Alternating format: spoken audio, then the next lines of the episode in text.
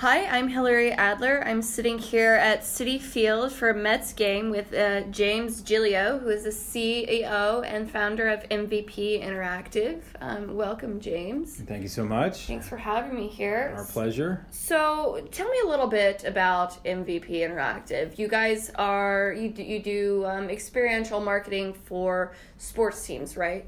Well, that's part of it, yeah. I mean, we're a consumer engagement technology company, so we develop all of the trending experiential technologies that marketers use, such as mm-hmm. augmented reality, virtual reality. Uh, as you see here at, at Citi Field, a lot of gesture based um, sporting, simulated sporting activities, as well as facial recognition, photo engagements, and, and uh, really a host of custom uh, engagements that our brands uh, ask us or task us to produce. So uh, we primarily have focused on professional sports and their sponsors, but we've been able to produce great engagements for other brands outside of sports, uh, theme parks, uh, retailers, so on and so forth. So one of the one of the buzzwords in marketing this year is just customer experience or experiential marketing. Yeah. Um, this move towards experiential marketing in sports is this a new thing? Is this a is it? Do you feel like you're on the cusp of something? I I, I haven't. I mean, I've been an avid sports fan my whole life. And in these kind of interactive simulations, mm-hmm. they seem relatively new. Yeah. I mean, I, I think from a company perspective, we were probably you know five and a half years ago two steps ahead of the market or where consumers were ready to engage in this type of thing. Uh, but the market has caught up to an extent. So we're you know maybe half a step in front of them now but technology moves fast. And so uh, the challenge for us is keeping pace with technology and making sure that consumer demands are, neat, are, are met as well as uh, creating these immersive experiences that are, are, relevant to a particular event and or property. So um, but yeah, I mean, I, I think that uh, the market itself has uh, caught up to us to a degree, but you know, it's our job to kind of stay uh, a pace ahead to make sure that we can continue to innovate.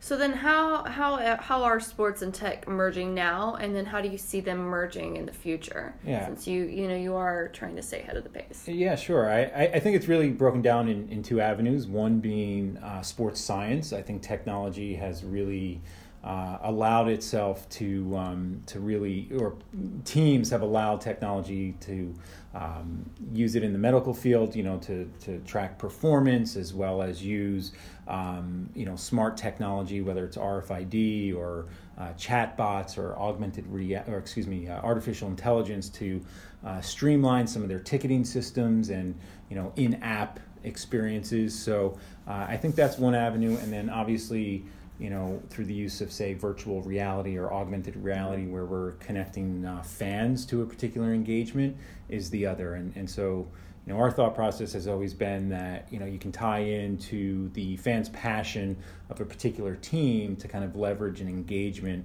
that uh, a brand can capitalize on, uh, given that they're already here in the stadium and can, you know, easily, without any barrier or, you know, uh, issues with privacy or just call to action engage with the consumer. And so pointing or going back to fans, mm-hmm. how how do these technologies really enhance, you know, the fans' experiences or the, the fans' interaction with the brand or the team? Yeah, you know, I think this here at Citi Field is a perfect example of that. Coca-Cola Corner, um, over I guess it was about two seasons ago, they had taken over the uh, former Pepsi porch, mm-hmm. uh, and so they rebranded um, this 10,000 square foot area to the Coca-Cola Corner, where it's a you know baseball is a perfect leisurely activity in that most people dwell at a particular facility for three to four hours.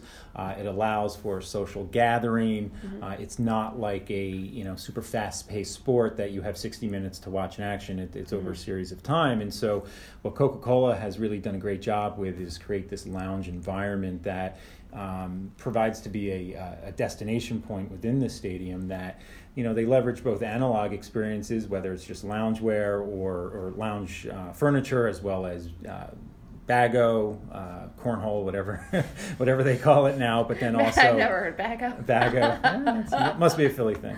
Um, must be. We know how I feel about Philly. Yeah uh, you love it obviously so. No. Um, and then obviously using technology so it's a, yeah. it's a good balance of you know uh, hitting each consumer uh, and age group and demographic and, and, comfort level. And then obviously, you know, when you get to, uh, you know, engage in or participate in free activities, mm-hmm. you know, there's that easy brand affinity. And, you know, I think sports, you know, we're all in the experience business. And, uh, you know, any way a brand can enhance an experience, I think it provides a seamless engagement and, and, and a memorable one.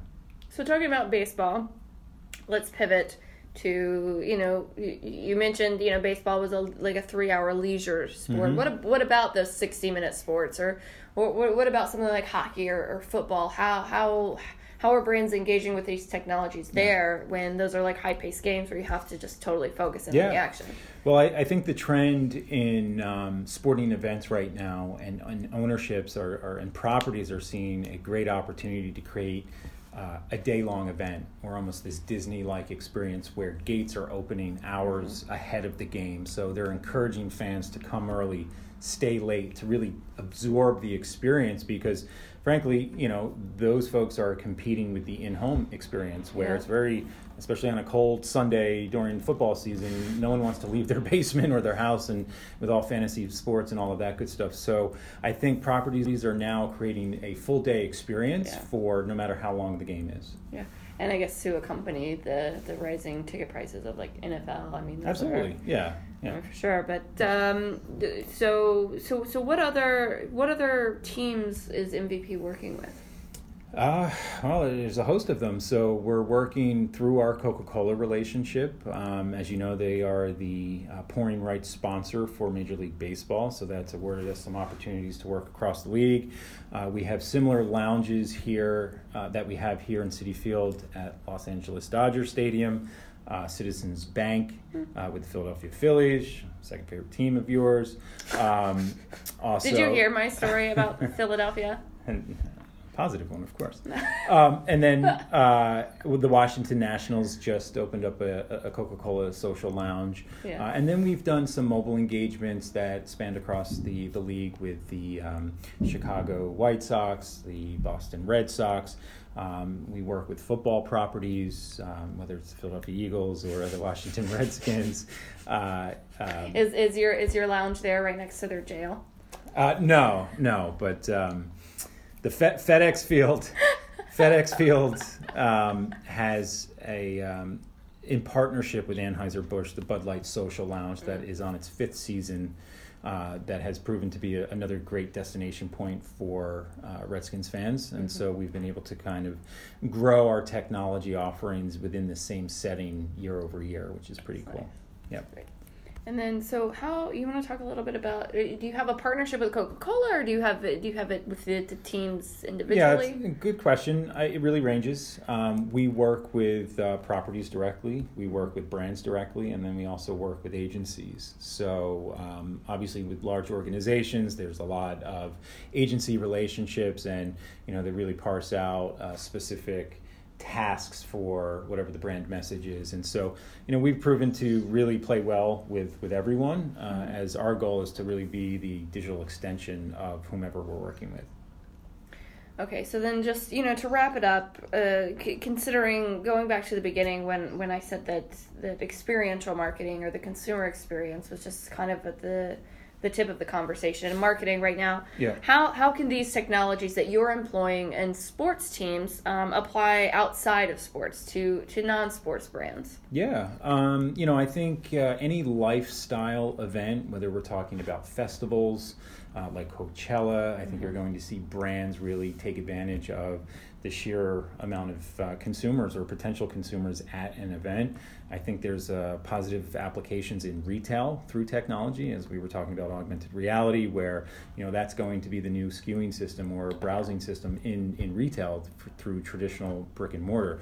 And then, not to mention, which I really haven't touched on, is the data collection for brands, right? Yeah, so, let's talk about that. Um, you know, what we deploy is really both that front end user generated content. So we're always asking for an email or a phone number, a name, an address, and things of that nature. But you know, with our technology, uh, you know, we are running a level of yeah. uh, anonymous analytics. So using facial recognition, we can kind of take a, a bird's eye view of a particular area to show, from a traditional media standpoint, how many impressions are being gathered, uh, leveraging, you know, where faces are being detected at a viewing area. So um, not only are we pro- providing that front end experience, there's uh, that justifiable justifiable ROI on the back Yeah. end with all the data. Uh, and then obviously photos, um, any type of takeaway images are, are compiled into that as well. Well, great. That's that's that's phenomenal. I think what you're doing is very cool, and I think it really is going to han- enhance the fan experience overall. Um, but uh, thank you, James. My pleasure. Thank yeah, you. Yeah, we got a we got a game to get back to now. Yeah. Oh. it'll be hopefully the Mets win. Yeah. Says the Yankees fan. That's right. We love all of our clients and we root for all of them. So All right, thank you. let's go. Mets.